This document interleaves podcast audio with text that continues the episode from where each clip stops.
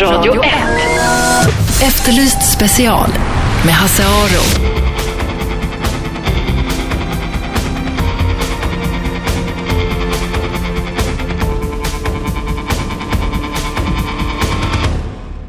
Ja, ni lyssnar alltså på Radio 1, 101,9 Stockholm. Välkomna, jag heter Hasse Aro. Programmet heter Efterlyst special. Det här är ett program där vi pratar om brott och kriminalitet i största allmänhet. Och nu ska vi granska ett av världshistoriens mest uppmärksammade rättsfall. Ett rättsfall som man med fog kan säga förändrade världen för alltid. Det handlar om en man som blev gripen, ransakad, dömd och avrättad på ett dygn bara. Jag talar förstås om Jesus. Det är ju ändå skärtorsdag. Och oavsett vad vi nu tror på så är det ju så att den här berättelsen har vi alla fått höra eh, hur det gick till med sista måltiden och sådana saker. Men om man tittar på den ur ett rättsperspektiv, gick det rätt till och vad kan ha hänt och vad är sant? Så är det lite intressant. Och jag ringde upp eh, Rolf Nygren, professor i Uppsala. Välkommen Rolf! Tackar. Om vi då börjar och titta på, på det här påskhelgen som alltså är den helgen när Jesus dog. Och det börjar med den sista måltiden eh, som han har med sina lärjungar. Och han vet att han kommer att gripas, han vet att han kommer att dömas, han vet också att han kommer att avrättas enligt berättelsen. Och han blir förrådd där uppe och blir gripen. Men vad är det då han blir gripen för? Vad är så att säga den rättsliga grunden?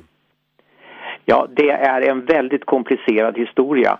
Låt oss börja med att försöka göra klart för oss hur förhållandet är mellan judarna, det judiska folket och den romerska ockupationsmakten. Just det, det är romarna som styr och ställer. Det är romarna som styr och ställer och man håller i eh, Palestina i ett järngrepp. Det har varit uppror och det har varit oroligheter som på många andra ställen i, i, i det romerska riket. Men man ska klart för sig att romarna regerade med en mycket vis princip. Alltså att lämna största möjliga ansvar till det lokala. Eh, det kunde vara så att man lämnade stort ansvar till den lokala romerska befälhavaren men också stort ansvar till det eh, enskilda folket. Alltså man sa så här, vad vi inte behöver lägga oss i, det lägger vi oss inte i. Okej. Det var, låt judarna ha sina religiösa seder. Mm. Vi lägger oss inte i det, bara på två villkor. Att vi får in de skatter som vi kräver och att lugnet finns. Okej. Därför att lugnet är förutsättningen för hela den romerska handeln, hela, hela romerska rikets enorma pulserande liv. Mm. Det låter lite som Kina där man också säger att stabilitet är det viktigaste. Stabiliteten är oerhört viktig. Det finns en likhet alltså. Stabiliteten är oerhört viktig för romarna. Sen finns det då så att säga det andra intresset och det är det judiska folket. Och det judiska folket eh, har, består egentligen av eh, eh, olika grupper. En sån grupp det är eh, saddukeerna. Och saddukeerna de, eh, det utgör alltså den eh, so säga, sociala och ekonomiska eliten. Mm. Och den, eh, de, den som är ledare för saddukeerna det är översteprästen. Översteprästen är den som så att säga, leder tempeltjänsten, det religiösa livet. Översteprästen eh, var vid den här tiden en person som heter Kajafas. Och Kajafas var en oerhört skicklig diplomat. Det låg på Kajafas att se till att relationen mellan det romerska folket och den romerska makten var optimal. Det betyder att han var väldigt lyhörd. Du menar mellan det judiska folket? Mellan judiska Ja, folket det. och, eh, och eh, eh, ockupationsmakten. Han var väldigt... Eh, han måste re, eh, agera med verklig fingertoppskänsla. Mm. Det viktigaste är att han bidrar också till att det råder fred och lugn. Mm. För att han visste att om det blev ett uppror Mm. som kunde provoceras fram. Det uppstår ju i, i, i såna här tryckta lägen. Vi ser ju det i, i dagens eh, Nordafrika. Ja. Uppstår ett uppror slår romarna till hänsynslöst och när de slog till då kunde det handla om folkmord. Det visste Kajafas. Och därför så vet han att när nu den här orosstiftaren Jesus har dragit ner ifrån Galileen och kommer, kommer till Jerusalem då råder en stor förväntan under påsken. Messias skulle komma under påsken. Och det här inte, de, han ser ju, Kajafas ser faran.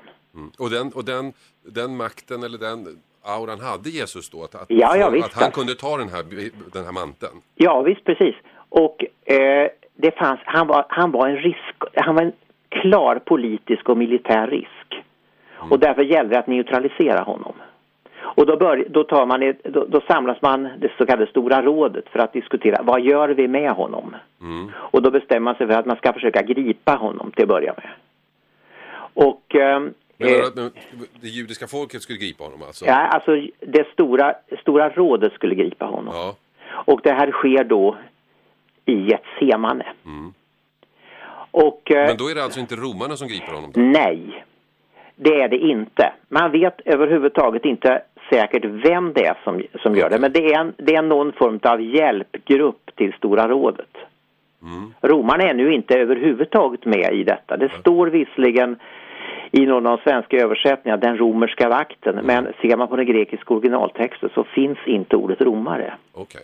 Så att eh, den här eh, vaktstyrkan den för då Jesus till Stora rådet. Mm. Och så börjar man förhöra honom där. Men då är inte Jesus alltså i juridisk mening anklagad för någonting än? Nej, men de försöker nu, nu gäller det att försöka bygga upp, nu, eh, det är ju vad en åklagare gör, försöker mm. bygga upp en, eh, en, en anklagelseakt. Och det går jättedåligt. Mm. Därför först och främst är inte Jesus särskilt villig att säga någonting. Han tiger, ja. står det. Och eh, eh så för man fram olika anklagelser man, och för att kunna styrka anklagelsen så måste man ha vittnen. Och nu råder den vittnesprincipen att det måste vara två samstämmiga vittnen, oberoende av varann, som säger samma sak. Vad är det då man försöker få honom att erkänna? Att han, han ska starta ett uppror? Nej, men att han har smädat, att han, att han är Guds smädare. Okay. Men det går inte bra, va? För det, eh, det är inte en åtalspunkt enligt romersk rätt. Man måste hitta på någonting annat. Men det går dåligt och så skickar man Jesus eh, till, till eh, den tidigare överste prästen som förmodligen var pappa till Kajafas, Hannas, och det går inte bra där heller. Men så måste man så småningom göra om det här till en politisk anklagelse. Och då för man Jesus till, alltså tidigare, alltså man säger till den här punkten så har romarna inte varit med. Nej. Och så för man eh, Jesus till eh, Pontius Pilatus. Och Pilatus frågar vad har han gjort? Och då säger man eh, olika anklagelser. Han har eh, sagt att man inte ska betala skatt. Mm.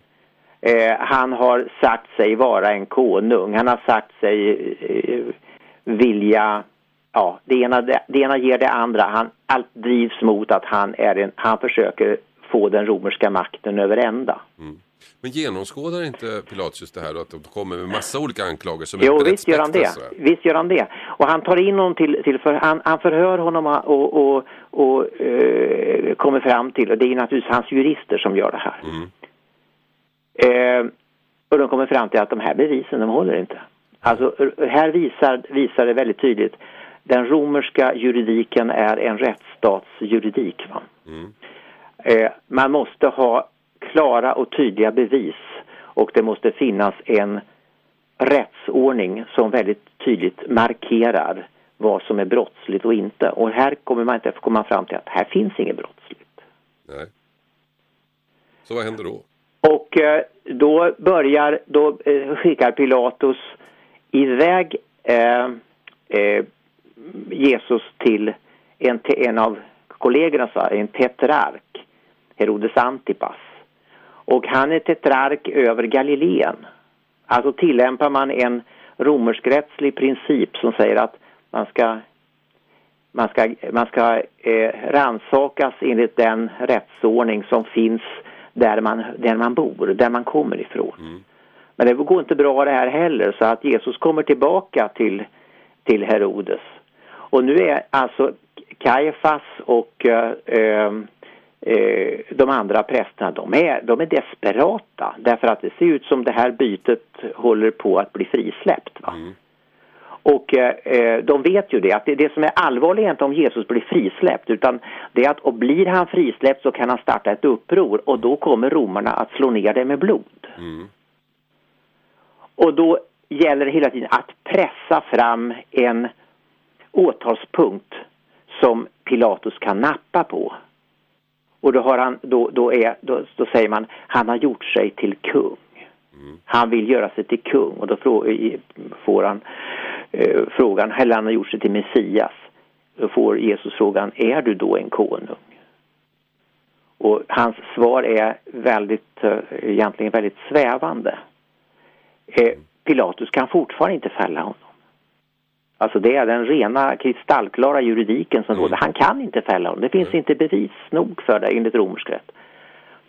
Och då eh, eh, griper eh, översteprästerna till eh, att eh, om, du in, om du friger honom då är du inte kejsarens vän. Då är, alltså det, är en, det är en speciell beteckning detta. Eh, den, som, den som handlar i kejsarens stad och ställe. Och då lever du inte upp till det krav som du har på det att, att bevara Pax Romana, den romerska freden. Mm.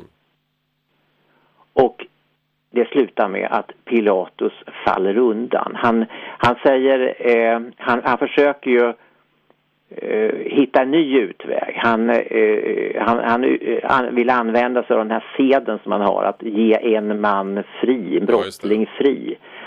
Och då röstar de för vem ska ge, ge fri? Den här Barabbas som är rövare eller den är Jesus och säger sig vara Messias? Men då, då, om man lyssnar på det, det låter det som att Pilatus egentligen inte ville döma Jesus. Och i maktförhållandet här så var han den svaga. Ja, alltså eh, han är ju en person som är fel man på fel plats mm. vid fel tillfälle. Mm. Och eh, eh han blir ju rädd va, för att eh, de börjar på säga det, ja men eh, vi ser ju att det här är en upprorsmakare. Och då säger, tänker naturligtvis Pilatus, ja ger jag honom fri och han startar ett uppror och eh, Kajafas har sagt att det här är farligt. Eh, tänk dig för. Då vet han att då eh, måste han åka till Rom och svara för detta. Men du, om man, nu när han då köper anklagelsepunkten, är det då utifrån det sen går det juridiskt riktigt till? Den snabba avrättningen och det här? Den snabba avrättningen och allt det här, det är, det, det är väldigt, den är väldigt in, den är intressant juridiskt därför att avrättningsmetod, och hade det varit en, avrätt, en avrättning för gudsförsmädelse enligt eh, traditionell judisk eh, ordning, då hade det varit stening. Mm. Men här är det alltså korsfästelse och eh, eh det är symbolstraffet för eh, så kallat högmål, högförräderi bland annat. Alltså, brott, alltså ett brott som riktar sig mot statens omedelbara säkerhet. Så att om man sammanfattar då så det, blev han utsatt för ett justitiemord? Han är ju eh, han är utsatt för ett justitiemord på, det, på den, den punkten att eh, det är väldigt oklart om eh, Pilatus verkligen tror på sitt eget bevis. Mm. Okej, vi hinner inte mer. Tack så mycket Rolf för att jag fick ringa. Ni lyssnar alltså på Radio 1, 101,9, Sveriges nya pratradio. Vi pratade just om Jesus med tanke på att det är skärtorsdag. Var han utsatt för ett justitiemord eller inte? Rolf Nygren påstår att han var det, eller i alla fall en konspiration. Hassaro heter jag, programmet heter Efterlyst special. Här rör vi oss i kriminalitetens område och i vid bemärkelse. Eh, jag vet inte om ni har råkat ut för att ha blivit e fått ett erbjudande om en affär som verkar väldigt bra, nästan för bra för att vara sann. Eh, ofta är de ju det, speciellt om erbjudandet kommer på telefon. Eh, många av oss eh, går inte på det här men tillräckligt många gör det. Det vet Peter Sundman som jobbar på länskrim. Och den här formen av bedrägerier där något utländskt bolag ringer hem och erbjuder en affär, köpa aktier och så här, omsätter mycket mer än man tror i Sverige. Ja, eh, vi har ju ärenden igång operativt och utefter dem då har vi kunnat räkna fram eh, ungefärliga summor varje målsägare blir av med. Mm. Och då har vi uppskattat att skadebeloppet i Sverige rör sig om cirka 4 miljarder varje år. Som... 4 miljarder varje år som folk blir, bort, blir lurade på? Ja, uppskattningen mellan tummar och pekfinger så rör sig om, det kan röra sig om mycket mera pengar också. Mm. Vi har hållit på med det här i tre år ungefär. Och eh, kartlagt och samordnat de här brotten. Och eh, utifrån de siffror vi har fått fram så rör det sig om minst det beloppet. Mm. Jag flytta fram din mikrofon lite där så att du kommer närmare där. Bra. Eh, 4 miljarder, men det här gör ju att det här måste vara en av de största brottskategorierna överhuvudtaget. Eh, Jag vet inte i relation till andra brott, men det rör sig om betydande belopp i alla fall. Mm. Och hur går det till då? då? Det handlar ofta om att man blir uppringd av ett bolag någonstans från världen och man presenterar sig som det här bolaget då. Det ofta snarlika namn med befintliga bolag för att man ska vara förvirrad och förvirra mål, eh, den målsägaren om man ringer upp. Eh, sen eh, ber man att få återkomma, man tar en första kontakt, sen återkommer någon högre chef i organisationen och man eh, presenterar ett bra affärsförslag och man lägger ut broschyrer till den här presumtiva offret då, eller målsägaren. Så det är ganska genomarbetat initialt. Man lägger ner oerhörda resurser på innan man kontaktar kunderna också. Man eh, trycker upp fina fyrfärgsbroschyrer och DVD-skivor, presenterar det här affärsförslaget. Eh, sen eh, låter man kunden då göra en liten investering till att börja med för att visa hur förträfflig man är. Och då handlar det om mellan 2, 3, 4 tusen dollar och sen efter bara någon månad så får man ut kanske 5, 6 tusen dollar. Eh, för att man ska då eh, ja, snärja kunden på kroken om man säger så. För att få dem att investera ännu mer pengar. Eh, och eh, när man har gjort det så går man tyvärr in, rakt in i det här med hull och hår. Och då är man inne i den här Och då buren. investerar man en stor summa pengar. Ja, tyvärr så gör man det. Man går in med ibland flera hundratusen dollar. Mm. Och då försvinner de. Det här är ett stort svart hål bara man betalar till. Och det, det, man, det man tror att man köper det är aktier eller fonder eller valuta eller någonting sånt där. Ja, antingen rör det sig om att man köper en aktie och då är det ofta amerikanska så kallade OTC-aktier, rena skräpaktier, eh, som inte betingar något värde i princip som helst. Eller så utger man sig för att handla aktier och då kan det vara vilket stort företag som helst, men man köper ingen aktie överhuvudtaget. Utan eh, man eh, påstår det, tar pengarna och försvinner bara. Det är ett rent, rent bedrägeri. alltså. Rent bedrägeri. Eh, och vad jag förstår, de här fallen är väldigt svåra att utreda därför att de rör sig under, du pratade om femflaggsprincipen, de rör sig i flera länder. Ja, man sitter ofta i ett land och sen har man ett så kallat callcenter och ringer upp kunder från ett annat och så betalar man pengar till tredje och sen sitter ju kunden då i ett fjärde och sen finns gärningsmännen i ett femte land. Så att det är oerhört svårutredda brott Mm. och eh, de rör sig över hela jorden de här gärningsmännen. Om, det, om de bara omsätter, om de omsätter 4 miljarder i Sverige, och det var ju ändå lågt räknat, då kan man ju tänka sig vad de omsätter de då i USA till exempel. Ja, jag vet att engelsmännen har kartlagt det här under många år och där pratar man alltså om mellan 8 till 12 miljarder varje år. Mm. Så att det är oerhörda belopp som rör sig. Och då är ni de här på spåren och sen så ringer ni upp till en, en, en målsägande, en, en, en person som har blivit lurad och så berättar du att jag är ledsen men den här investeringen är nog inte helt okej. Då blir de väl glada? Eh, man kan tro och tycka det, men eh, ofta möts jag av mi- misstro och eh, den här kunden, i några fall har faktiskt sagt att jag eh, måste ringa till min mäklare och kontrollera det här du säger. Och jag, hur vet jag att du är polis? Och eh, jag måste nog få återkomma till dig efter jag pratat med mäklaren och se om det verkligen stämmer att han har lurat mig. Mm. Så att jag får sitta och övertyga offren om att de är lurade. Jag vet, jag gjorde ett reportage för ganska många år sedan om en shejk i, Ör- i Göteborg som svepte in i stan, köpte örgryte och, och hade massa investeringsförslag och sen försvann. Och när jag ringde runt folk då blev de förbannade på mig. Ja, det hör ihop med tror jag också att man är kränkt och man vill inte vara lurad. Så många tar oerhört lång tid för att över, alltså komma över att man är lurad och inse och förstå att man är lurad. Och den tröskeln är nog väldigt svår att kliva över. Det här är en ganska lång fas tror jag. Därför att de som jag pratade med, de hade ju ingen kontakt med den här så kallade shejken. Som sen visade sig, han var inte shejk, han hette shejk. Eh, eh, men då var de övertygade om att nej, men han är i Pakistan och fixade någonting, det hade varit statskupp eller någonting där. Så han kommer snart tillbaka. Ja. Så att det är en väldigt lång process att bara inse att man blir lurad. Eh, De fall som jag har, som jag känner till som var, om man säger lurade längst tid, då pratar vi brottstid på 20 års tid. Mm. Vi, vi har eh, en man som är över, över 80 år, han fi- fick sin första kontakt med det här bolaget när han var dryga 60. Mm. Så det är 20 års tid som han har trott och, och fungerat ihop med det här företaget. Då. Och då har han fått kontoutdrag då som visar att hans investeringar bara växer. Ja, de skickar ut kontoutdrag eller så loggar man in på deras hemsida. Ofta för att se att det här är korrekt, sin investering. Då.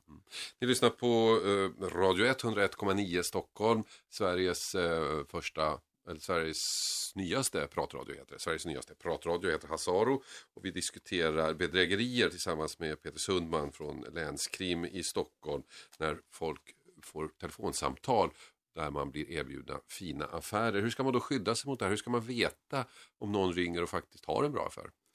Eh, vi måste nog, eller vi säger jag, investerarna måste bli betydligt mer eh, vaksamma och kontrollera, ställa motfrågor, få hårda fakta från det här bolaget som går att kontrollera.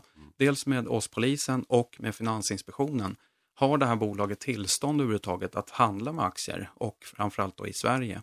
Jag, fick, jag blev erbjuden att gå med i någon sån här valutahistoria av en kompis som berättade att de här killarna, och det var inte på telefon, han hade träffat dem, de garanterar en avkastning på, jag tror det var 20 procent.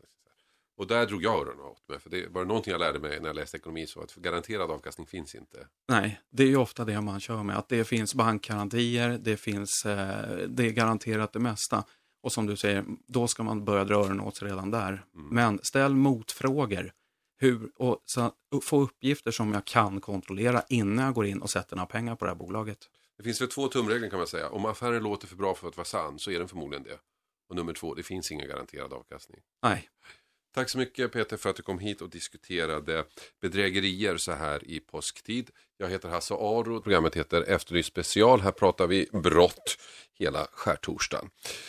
Eh, jag ska säga välkommen till min gäst Jenny Jorston, kriminolog, kriminolog eh, och du har doktorerat i kvinnor och brott. Inte i hela ämnet, men liksom, i alla fall i det härandet. Och just kvinnor och brott tänkte jag vi skulle prata lite grann om denna skärtorsdag. Eh, Eh, du, det är ändå ditt ämne, kvinnor och brott. Och varför, varför är det intressant? Varför ska man överhuvudtaget studera kvinnor och brott? Ja, för mig var det ett ganska självklart val. Eh, kvinnor eh, är, eh, när det gäller forskning om kvinnor och kriminalitet så mm. är det ju det väldigt underforskat område. Mm. Så att i princip vad man än ger sig in på så bryter man ny mark och det är ju självklart en utmaning i det. Så mm. att eh, för mig har det aldrig varit liksom någon tveksamhet. Det har varit spännande precis hela vägen. Mm. Vad hade du för, innan du började, vad hade du för föreställningar som, du, som kom på skam? Eh, väldigt mycket ska jag säga. Jag, hade, eh, jag gav mig in på ett eh, ganska svårt område eftersom jag gav mig in på en väldigt allvarlig våldsbrottslighet då, som mord, dråp och mm. så vidare. Och, eh, i och med att jag började titta på det och studera det så väcktes ju hela tiden nya frågor naturligtvis. Och, eh, och där kunde jag då så småningom göra studier efter nya frågeställningar som den första studien eh, gav. Liksom. Mm. Och då kom just den här eh, hur uppfattas kvinnor i rättsprocessen till exempel, sådana mm. frågor. Mm. Vi väntar lite med det just. Det vi, håller oss kvar vid själva gärningen. Ja. Eh, du sa mord och dråp och sådana saker. Om, om, man tar då, hur många kvinnliga mördare och dräpare går det på, på, eller hur många män går det på varje kvinna så att säga? Eh, ungefär, man brukar säga 10 på eh, 100 då, fall per år. Eh, sen om man specialstuderar det där så ser man faktiskt att det har gått ner lite grann. Bland kvinnor? Eh, ja. Så, så att av 100 fall är 10 kvinnor? Precis. Ja. Och eh, det är ju eh, ändå intressant att den här typen av, av liksom grova våldsbrott bland kvinnor ökar inte alls till skillnad mot andra typer av våldsbrott som, som man kan se att kvinnor ökar i som till exempel våld och hot mot tjänsteman, eh, misshandelsfall mm. och så vidare. Eh, och det tycker jag, det är ju jätteintressant. Varför är det så? Ja. Men är det inte så att, antal, att när det gäller mord och, och dråp så att det ökar inte överhuvudtaget? Nej, men eh, om man ser på, eftersom det är väldigt få fall, så gör ju då eh, en skillnad på fyra personer gör ju ganska stort utslag mm. så att eh, det, kan, det kan röra sig om ändå st ganska stora procentsatser. Sen är det svårt att generellt säga någonting eftersom det är just så få fall. Mm.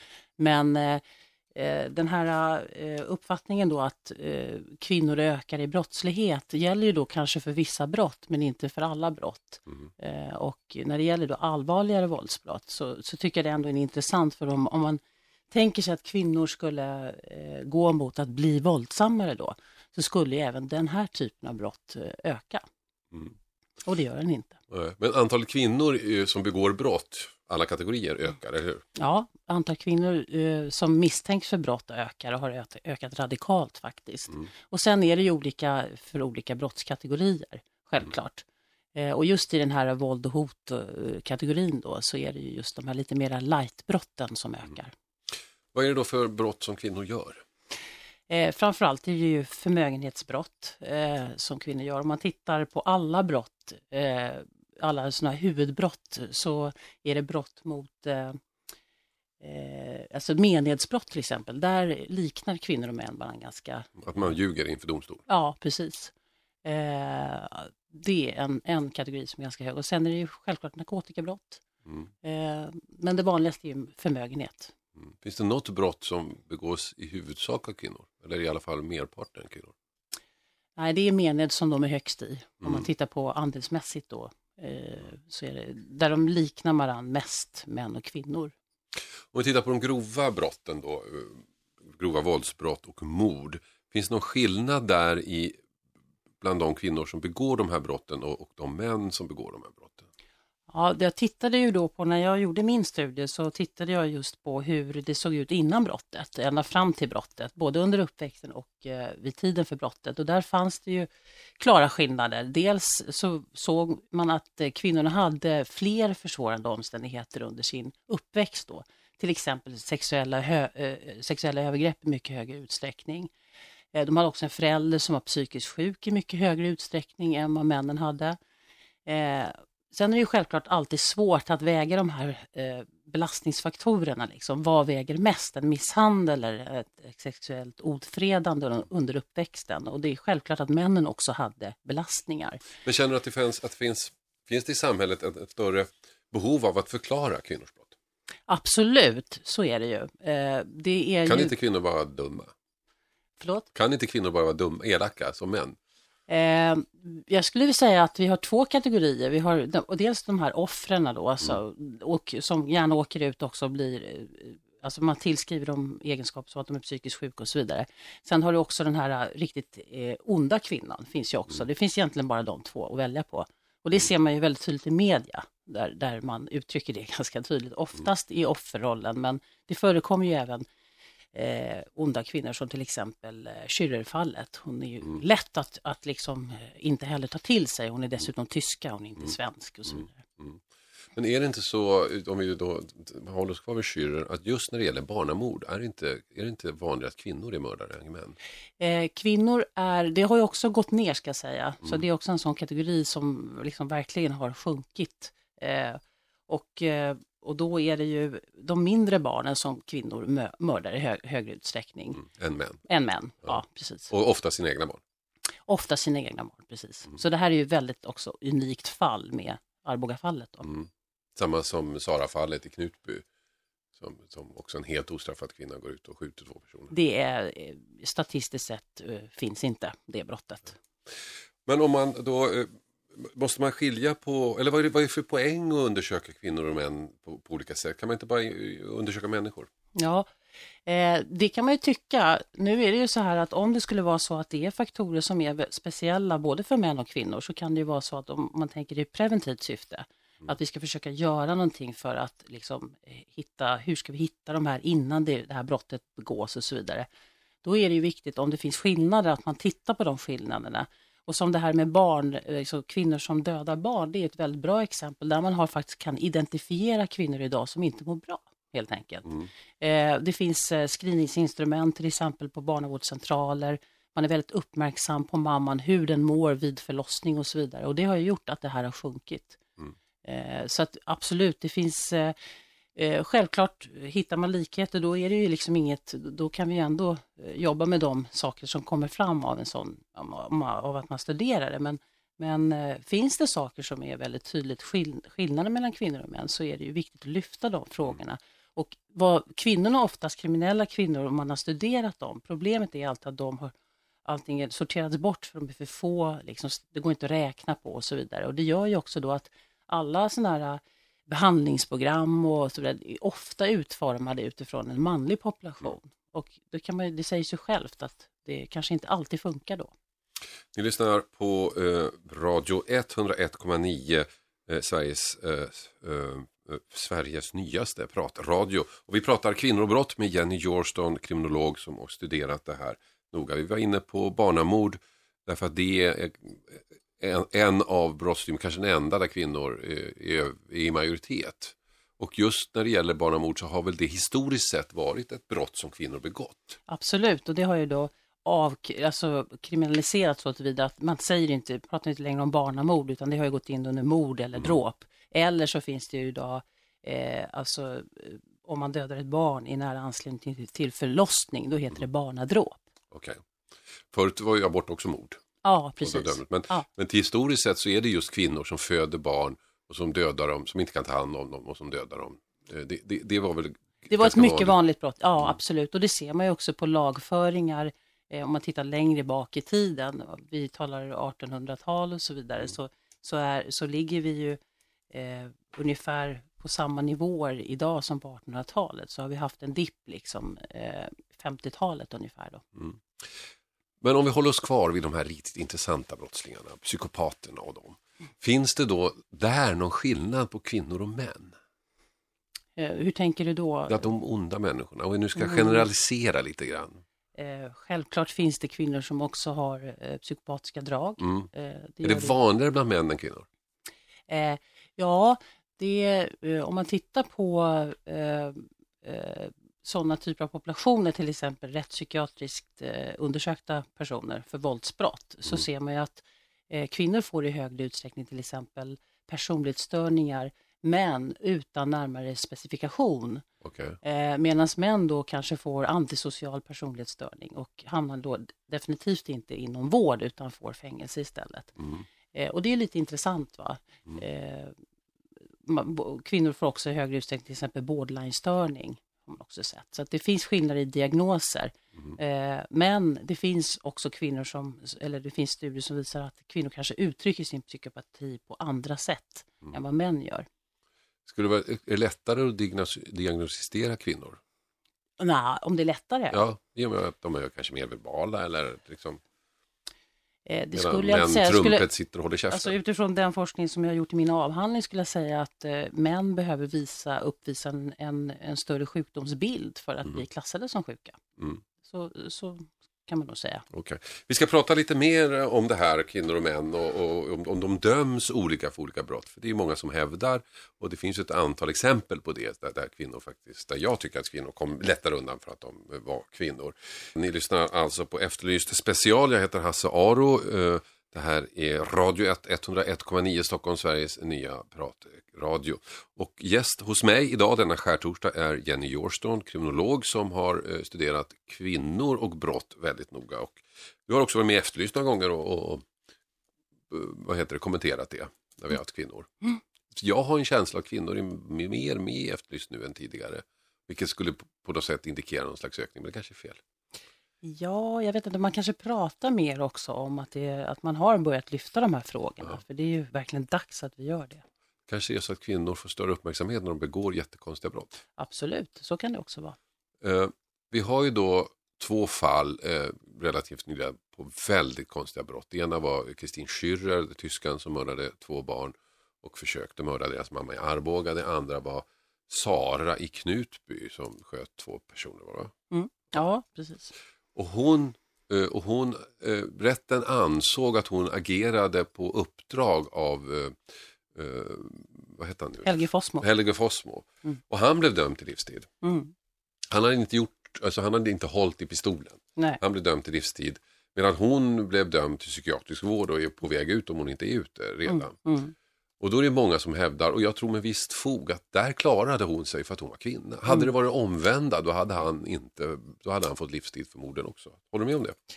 Ja, jag, man kan ju bara tänka själv att sätta in en man i, i hela det brottet som mm. med den planeringen och eh, långa tiden som går och så vidare. Många möjligheter där att backa ur och säga att jag gör inte det här.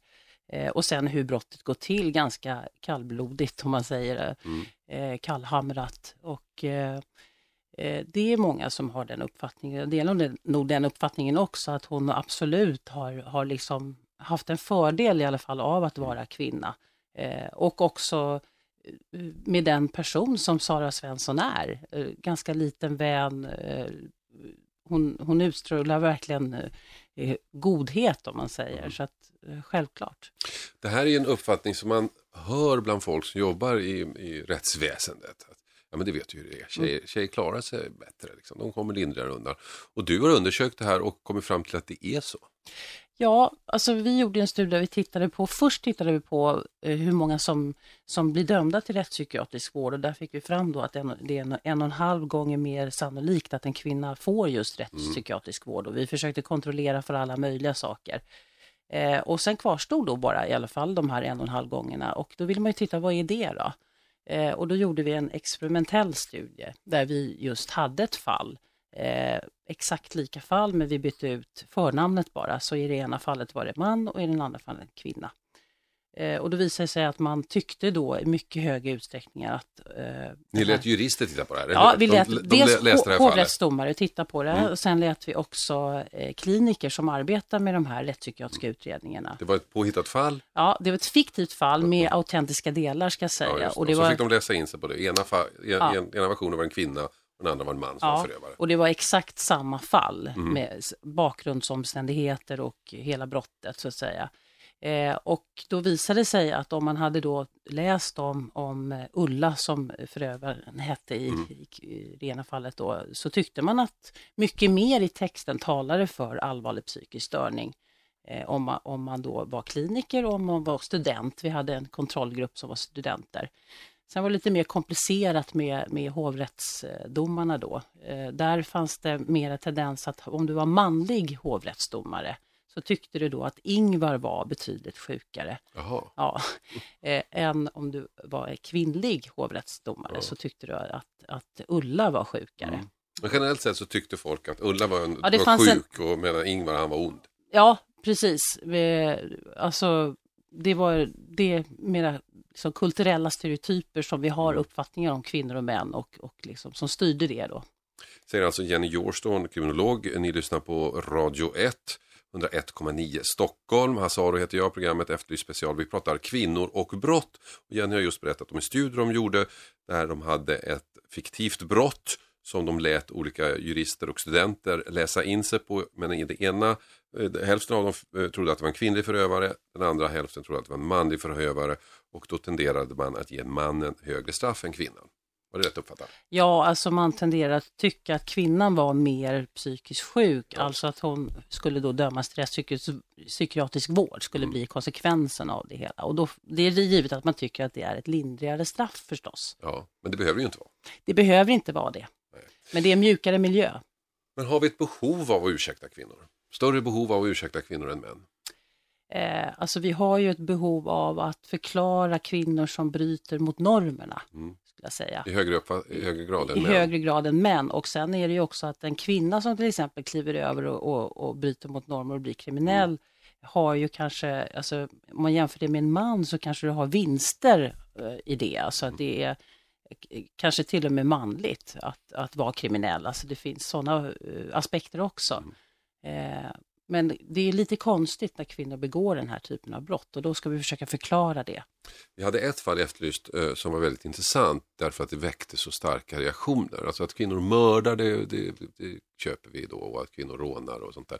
Men här handlar det om kvinnliga pedofiler. Mm. Eh, Ganska många, ett 20-tal som hade något slags nätverk och skickade runt bilder till varandra. Och, och eventuellt fanns det några övergrepp i bakgrunden. Det, vet, det framgick inte riktigt av den informationen vi fick. Men det här väckte enorma reaktioner hos våra tittare. Vi fick massor med mejl om det här. Att det, det, var lite, det var för mycket. Ja. Kvinnlig pedofil, där går gränsen tydligen. Ja, det, det, det borrar oss in verkligen eh, i liksom den här eh, uppfattningen om kvinnan som eh, omhändertagande Mm. mor och, och så plötsligt ska vi byta ut den bilden mot en, en kvinna som plötsligt liksom utsätter barn för saker. För det blir ju nästan tanken när man tänker, Mm. kan de titta på det så kan de kanske begå också brott eh, Mm. och så vidare. Men de barnen de tittar på har ju ändå blivit utsatta för ett övergrepp. Ja, Så absolut. använder de det här Ja, övergreppet. då, ja, det gör de ju, absolut. Ja. Visst. Eh, Men ändå är, sa vi tidigare att när det gäller mörda små barn eller döda små barn, där är det är det kvinnor som gör. Och, men pedofili, nej, det köper vi inte. Eh, nej, eh, jag vet inte riktigt. Det är svårt att förklara det faktiskt. Men det, det, naturligtvis har pedofili bland kvinnor funnits i alla tider. Mm. Eh, och eh, det är ju också ett otroligt svårt liksom, brott. Eh, kan tänka sig att mörkertalet är stort. Va? Det är svår gränsdragning. När går det över i eh, pedofili? Alltså ett omhändertagande av ett barn. Jag tänker i badsituationen eller eh, ja, barnet är sjukt, du tar tempen och så vidare. När går det här över? Eh, och där är ju, har ju mamma i alla fall varit väldigt mycket mer med barnet. Fram till nu så börjar ju det här sakta ändras då naturligtvis. Men eh, nej, det, är- det är svårt för oss att eh, ta in helt enkelt, tror jag. Mm. Eh, Kan det till och med vara så att när det gäller vissa brott att, att eh, de utreds inte därför att det förefaller så osannolikt? Det, det Eh. krävs högre tröskel för att köra igång kanske en, en pedofilutredning på en kvinna än på en man. Eller, eller Ja. att tro på en pedofilring bestående av kvinnor. Ja, jag tror generellt sett att eh, det, man kan säga att, att man har eh, genom tiderna faktiskt eh, kanske även tidigt i, i en rätt, rättsprocessen haft liksom de här eh, alltså, att du undlåter, att du inte helt enkelt ser vad, som, vad, vad det egentligen handlar om för att det kanske är en kvinna. Eh, och det kan ju naturligtvis bli ett problem därför att det ser man ju också att kvinnor kommer alltid in senare i eh, kriminalvård till exempel. Och det är ju en, en indikation på det är ju att de just har, att man inte har plockat in dem helt enkelt. Och varför har man inte gjort det? Jo, därför att man kanske då har underlåtit att se det som är. Tack så mycket Jenny för att du kom hit. Ni lyssnar alltså på radio eh, 101,9 Stockholm, Sveriges nya pratradio. Radio 1. Efterlyst special med Hasse Aro.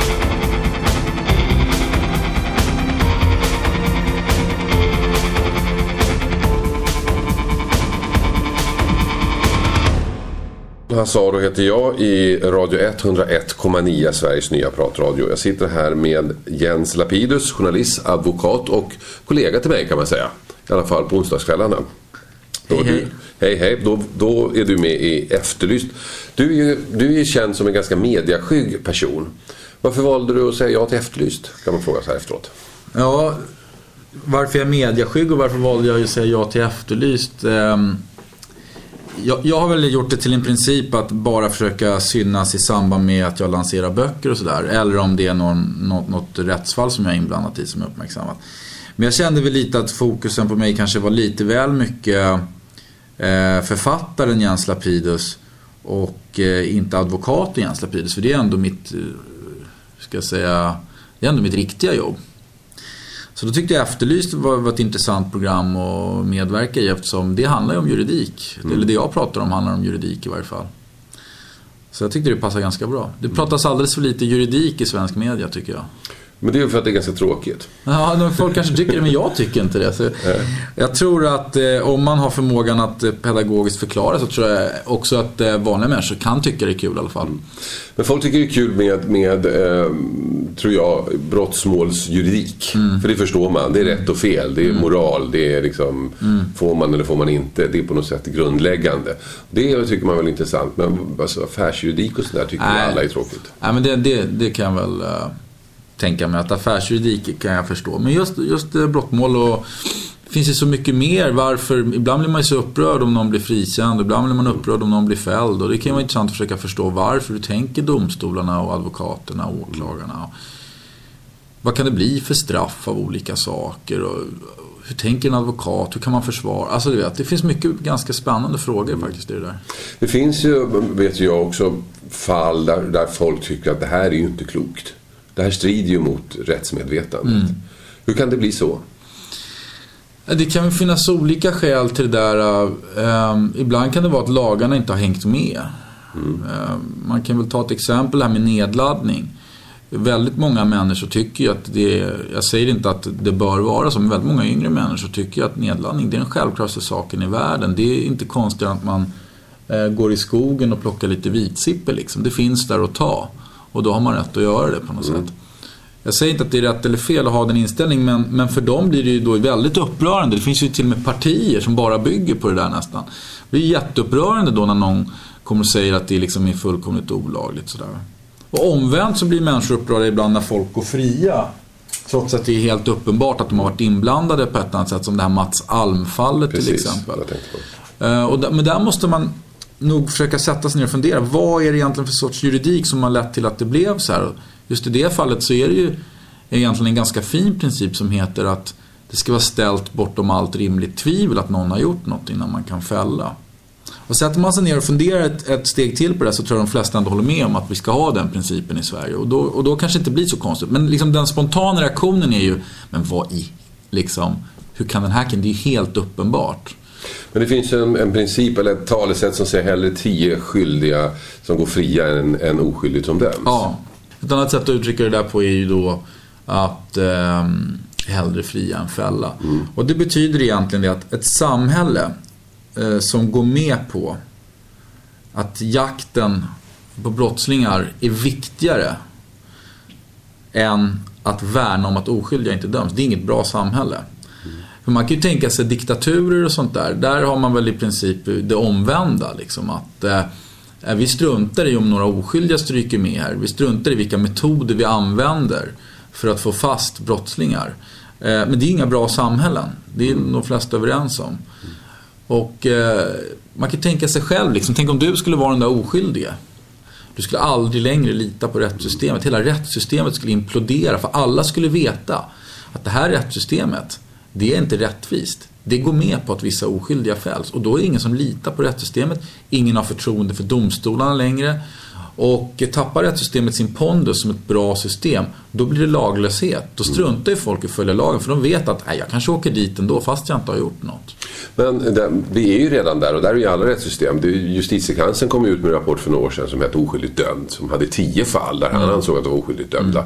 Och det finns ju andra fall som, som vi känner till. Eh, Kvick till exempel. Där. Så det finns ju sprickor i rättssystemet.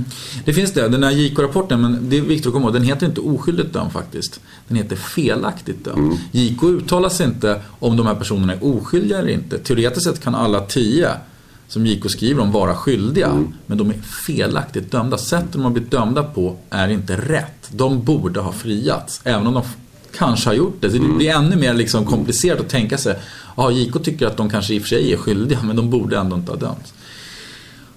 Och Thomas Quick till exempel, absolut. Det finns inget rättssystem som är 100%. Vi har liksom inte sanningsdetektorer som fungerar. I vissa länder tror man ju att det där fungerar. Men i Sverige tror man inte det och vi anser inte att det finns. Så vi kan inte ta reda på i alla lägen. Och därför brukar man väl säga att bortom allt rimligt tvivel, vad betyder det? Jo, ungefär 99%.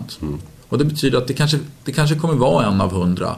Vi ska hela tiden sträva mot att det inte ska vara det. Men det kanske kommer vara en av hundra som är oskyldig. Och det, det är dåligt, det är fruktansvärt. Och så fort vi upptäcker det måste personen sättas på fri fot och få ett skadestånd. Men inga rättssystem är perfekta. Mm. När jag pratar med jurister så brukar de säga till mig att du måste hålla isär moral och juridik. Och för mig är juridik moral. Är det inte så? Alltså det är ett sätt Alltså, att formalisera mo- Ja, men moralen. det är ju riktigt. Alltså, juridiken ska ju vara ett sätt att samhällets moral ska komma till uttryck för. Jag menar, vi kan ta exempel som eh, eh, där juridiken faktiskt även påverkar moralen. Där samhället säger så här att eh, så här tycker vi att det ska vara. Och efter ett tag börjar folk tycka det. Typexempel är ju eh, lite enklare då, inga allvarligare brott, men eh, säkerhetsbälte i baksätet. När jag var liten då hade ju ingen människa säkerhetsbälte i baksätet. Det tyckte man ju var tramsigt. Men jag kommer ihåg då helt plötsligt när mamma och pappa sa nej men nu måste du börja ha säkerhetsbälte här i baksätet. Och idag finns det ju inte en svensk som skulle sätta sig i en bil och inte nästan per automatik, om man inte ska åka en väldigt kort bit på landet kanske, spänna på sig säkerhetsbältet även i baksätet. Det anses liksom, det är gängse moral bland människor. Det är, det är så man gör i en bil. Och där har ju lagstiftaren påverkat även moralen då. Men jag tycker, du har, jag tycker det är en poäng va, att någonstans måste lagen vara ett uttryck för moralen. Men det finns, det finns, det finns inte två nivåer på moral där. Det finns en grundläggande moral som vi alla är överens om. Man får inte slå ihjäl varandra, man får inte ta varandras saker och man får inte lura varandra. Och det, det är ju lika i nästan alla kulturer i hela världen. Även om man hittar en liten stam någonstans i Borneo så har de ungefär samma rättsuppfattning. Det är den här moralen. Sen har den andra moralen, den du pratar om, som är mera modebetonad. Ja, jo, det är klart att det går svängningar i moralen. Och det, man kan väl säga de här grundläggande grejerna, tio budorden eller vad du vill prata om. Liksom, det är ju på något sätt eh, väldigt grundläggande grejer. Eh, sen finns det ju olika saker som eh, Eh, fram till 70-talet var det förbjudet att vara homosexuell till mm. exempel. Mm, eh, och det, skulle, det tycker människor idag i Sverige är helt mm. befängt. Medan i många länder så är det fortfarande förbjudet att vara homosexuell. Och, och, då kan man säga att de är helt galna där. Ja, men för 40 år sedan var man på samma plats i Sverige och tyckte det var fullt normalt. Va? Så att det, moral är ju någonting som ändras i, i takt med människornas uppfattning om, om saker och ting. Och ibland hinner inte riktigt lagen med. Men sen finns det ju så här att även moral kan ju krocka. Till exempel så får man inte döda, det tycker ingen. Men de flesta människor tycker nog att man har rätt att försvara sig i vissa lägen. Mm. Och till och med att man har rätt att försvara sig genom att döda. Det skulle nog de flesta människor ställa upp på. Att blir du så pass angripen att din enda utväg är att döda din motståndare, ja då har du under vissa förutsättningar nog rätt att göra det. Och det är ju det här som juridiken måste hantera också. Vad händer då när någon har dödat men kommer in i rättssalen och säger jag blev angripen? Och det är då det blir lite mer komplext och då är det inte så lätt att prata om bara om allmän moral för att det kan ju krocka liksom. Mm. Du har ju valt att, bli, att jobba med brottsmål. Varför det? Jag jobbade ju några år med eh, affärer då, stora affärer, ofta företagsförvärv av olika slag, börsnoterade bolag etc. Och eh, väldigt spännande, väldigt kul, oerhört intellektuellt stimulerande, väldigt komplexa frågor. Eh, stora informationsmängder, man måste hålla huvudet kallt liksom och kunna hantera väldigt mycket. Men vad jag kände var väl liksom att eh, min, min hjärna blev väldigt stimulerad. Men jag ville ju eh, stimulera hjärtat också. Jag ville känna att det verkligen betydde något på riktigt. Liksom.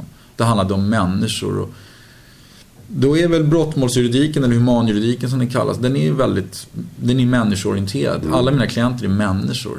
Det är inte mm. stora bolag. Liksom. Är det inte där någonstans allting ligger, fascinationen med brott? Att det handlar om människor och vårt sätt att vara och moral? Jo, jag tror att egentligen så måste man vara stor ska vi säga det, människoälskare eller in, oerhört intresserad av människors mänskliga psyke. Att vad driver människor till att göra saker? Hur kan man förklara? Går det att förklara på något sätt varför den här människan har gjort som den har gjort? Jag, jag tror att man måste någonstans tycka om människor för att kunna ha det här jobbet. Men där är det många som frågar försvarsadvokaterna. Det är klart att när du har en kille som du tror är oskyldig. Det är klart det är ett enkelt jobb. Ett härligt jobb att försöka fria den här. Men det är klart att det har hänt att du har killar som du vet. Det här är ju, det här är ju en riktig skitstövel. Ja, alltså det, till att börja med kan det ju vara folk som erkänner. Och då ja. är det ju inget snack eh, för det mesta. Då är det ju liksom att personen själv... Nej, men då, då har du ju mm, ramen att gå på. Men om mm. du är övertygad om ja, att han är skyldig. Och det är, väl, det är ju ganska vanligt kan man väl säga att klienten säger till mig, jag har inte gjort det här. Men jag ser ju vilken bevisning åklagaren lägger fram och kan ju nästan på förhand inse att jo men, men alltså det här är väldigt stark bevisning som åklagaren lägger fram. Den här klienten har säkert gjort det som åklagaren säger. Jag kan ju aldrig veta för jag var inte där själv.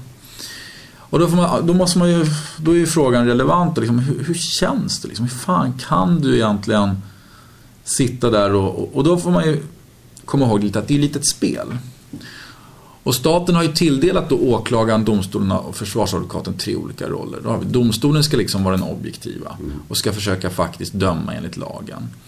Eh, åklagaren har ju till rollen att åtala och gå på den här personen och liksom säga liksom så högt som möjligt. Ofta hör man ju åklagare som tar i som håller på att spricka på påföljden och det blir ju sällan så mycket som åklagarna säger. Liksom. Och det visar att åklagarna spelar ju liksom också ett spel. Va? Deras roll är att åtala. Och sen har samhället sagt att det ska finnas ytterligare en roll här. Det ska nämligen finnas någon som oavsett om eh, det är fruktansvärt det den här människan påstås ha gjort och som det finns jättemycket bevisning för att personen har gjort. Så ska det finnas någon som även ser till att tillvarata dens intressen och se till att den inte blir oskyldigt dömd eller felaktigt dömd eller att den blir för högt dömd och får för högt straff. Som ser till att den här människan får hjälp i rättssalen. Men, men konsekvensen kan ju bli att du är så skicklig så att en farlig människa får komma ut igen. Ja, det kan bli konsekvensen och det är lite eh, väldigt sällan kan jag säga som det inträffar att en enkom advokats skicklighet gör att någon blir helt friad. Mm. Eh, från alla, brotts, alla brottsanklagelser. Men det är klart att det kan inträffa. Det kan ju vara så att eh, man är väldigt, väldigt skicklig eller att åklagaren gör något misstag eller någonting. Eh, och då får, man, då får man ju vända tillbaka till den här principen som vi pratade om tidigare tror jag. Att så måste systemet vara konstruerat. Men man kan ju tänka sig motsatsen då. Att man inte fick ha någon advokat som inte fick göra sitt bästa för att verkligen tillvarata den här klientens. Eh, då skulle ju oskyldiga bli fällda. Det säger alltså Jens Lapidus som är gäst här på skärtorsdagen hos mig, Hasse Aro i Efterlyst special på Radio 101,9. Du är ju mest känd som författare. Du är ju också något så ovanligt som en framgångsrik författare. Du är faktiskt en jävligt framgångsrik författare. Du skulle, tror jag, jag har inte kollat upp det här, men jag tror att du skulle kunna lägga av med advokatyrket imorgon och ägna dig åt att skriva. Och förmodligen klara dig rätt bra ekonomiskt. Ja, det, det är nog sant. Eller det är sant. Det skulle nog vara bättre för mig ekonomiskt att uh, sluta hålla på med det här mm. flängandet till olika domstolar och, och, och, skriva. Och nej, det har varit en lyckokast för mig. Mm. Eh, varför, men varför gör du inte det då? Varför, jag menar, om jag hade sålt som du hade gjort, då hade jag lagt ner radiopratande, tv-köret, satt mig på landet skrivit böcker. Ja, men hade du inte blivit galen då? då? Det, det, det, det, är det jag tänker liksom att... Eh, jag tror man är olika som människor, va? men jag, det är inte min grej att sitta i kammaren hela dagen och, eller ute på landet i tystnaden. Jag blir ju galen alltså. Ja. Eh, utan för mig passar det ganska bra och ha det som en hobby som jag gör lite vid sidan om och sen ha ett vanligt jobb som jag går till med kollegor och, och såna grejer. Men andra författare skulle ju säga att, att skriva böcker är ju ett heltidsjobb. Ja, alltså absolut. Jag vill inte på något sätt säga att det inte är ett jobb. Det är ett jobb som alla andra jobb, men det är ett jobb utan kollegor. Mm. Ett jobb utan kontor och kaffeautomat som jag gillar. Liksom. Det är ett jobb utan arbetstider. Det är ett jobb utan... Jag gillar ju liksom den här direkta utmaningen att gå in i rättssalen och tävla. Liksom. Jag gillar ju att bara slängas in i, i, i som någonting där jag pressas lite. Det låter ju besynligt men jag gillar det. Liksom. Jag... Men det måste vara skönt att kunna göra det. Att kunna ha ett yrke som du faktiskt inte är ekonomiskt beroende av. Utan du kan köra för att du tycker det är kul. ja, men det är en otrolig lyx. Och det har ju inneburit mycket bra för min familj. Liksom, att jag kan ju vara föräldraledig kanske mer än vad jag annars skulle kunna. Eller ja, det är en ekonomisk fråga som alla mm. människor själva mm. väljer. Men jag, skulle, jag har kunnat vara det. Jag kan ta en paus då och då om jag behöver. Och liksom, nej, det, det är en stor lyx. Det är bara att vara glad för det. Men samtidigt är det ju kanske lite idiotiskt också att pressa sig på det här sättet. Men jag, jag har bestämt mig för det i alla fall. Mm. Jag har skrivit böcker i 20 år fått ur med en A4 ungefär. Ja. du, eh, du jobbade inte med skrivande och, och, och, skriver en bok och så blir det en bästsäljare. Hur sjutton bar du åt? Eh, du, det receptet, eh, det avslöjar jag inte för någon. Alltså, det, nej, det, alltså. eh, skäms, det finns en hemlighet ja, alltså. Det, finns, det bara komma på det. finns en hemlig kod liksom, som man knappar in i datorn. Nej, det, det är svårt att säga. Jag har mycket energi. Jag har mycket idéer i huvudet som snurrar. Ehm, jag är en rastlös människa mm. kan man säga. Jag, Lite ADHD? Absolut, säkert. Hade, jag, hade den diagnosen funnits när jag var liten så skulle jag inte bli förvånad om jag hade fått mm. något sånt där. Jag hade mycket energi som barn också, mm. strulputte liksom. Och, uh, den energin gör att uh, jag vill, tycker om att göra saker. Mm. Antingen träna eller uh, skriva liksom på olika sätt. Mm. När barnen har somnat eller sådär. Eller då... är du, men är du lite manisk när du sätter igång med något? Ja, det kan man väl säga. Det är liksom som ett... Eh, du vet, som, som att du eh, sitter och väntar på något och bara måste resa på dig och gå ett varv i mm. lokalen mm. för det kliar i kroppen. Jag är lite så. Det kliar i kroppen. Jag kan inte bara sitta där och göra ingenting utan då gör jag något. Mm. Uh, när du skrev din bok, uh, jag vet att du hade en coach och du gick in för det här ganska målmedvetet. Eh, och det är många som gör. Men alla, och alla de hävdar jag, även om de säger att det inte är så, när drömmen att det ska bli en bästsäljare. Första boken ska bli en bästsäljare. För dig blev det så. När, vilket ögonblick insåg du att fan, det här gick vägen?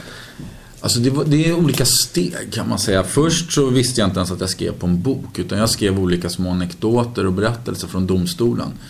Så första steget var att jag faktiskt vågade i huvudet säga att jag kanske ska sätta ihop de här grejerna och mm. testa att skriva en bok. Bara den tanken liksom att för sig själv erkänna att jag ska ändå sikta på att det här blir en hel bok. Den är ganska så här det krävs mod och det, för det kan ju lätt bli att det aldrig blir mm. någonting och det är man ju...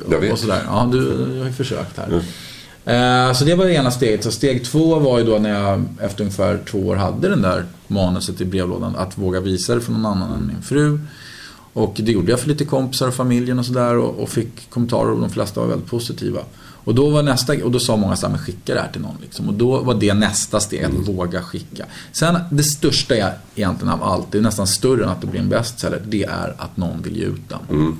Att komma liksom som en liten eh, person som man känner sig inför de här stora bokförlagen och bara tänka sig att oj, de ska ändå trycka det här i riktig bokform. Jag kommer hålla i något som mitt namn står som varenda bokstav där har jag skrivit. Den känslan är nästan den största av allt. Sen gick det några månader och inte så jättemycket hände liksom debutanter. Det är inte så mycket väsen om okända debutanter i Sverige liksom, utan den, om, liksom, den tuffade på. Sen hände det några grejer där under hösten, den här boken kom i 06. Det ena var att Stig Larsson på Expressen, inte den döde Stig Larsson utan den levande Stig Larsson skrev på Expressens kultursidor väldigt snällt om boken att det var egentligen eh, en av de mest initierade någonting, skildringarna av Stockholms undervärld och sådär. Du hade skrivit snällt om boken ja, också kommer ja, jag ihåg. Ja. Ehm, och sen ehm, samma vecka något, så var det Magnus Utvik som är sån här bokrecensent på um, SVT väl, som eh, recenserade boken och gav den väldigt, väldigt fina betyg och vitsord. Då började det liksom hända någonting där sakta men säkert. Och det började snackas. Men det var ju fortfarande in, inte så mycket journalister som mm.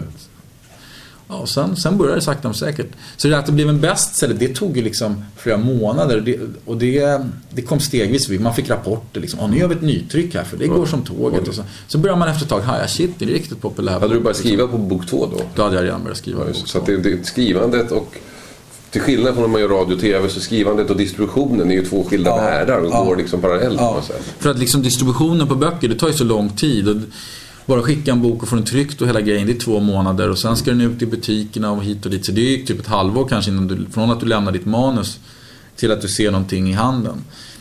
Under det halvåret kan du lika gärna börja med något nytt ju. Det säger alltså Jens Lapidus. Ni lyssnar på Radio 101,9 MHz, Sveriges nya pratradio.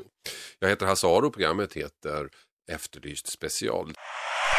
101,9 Radio 1 Sveriges nya pratradio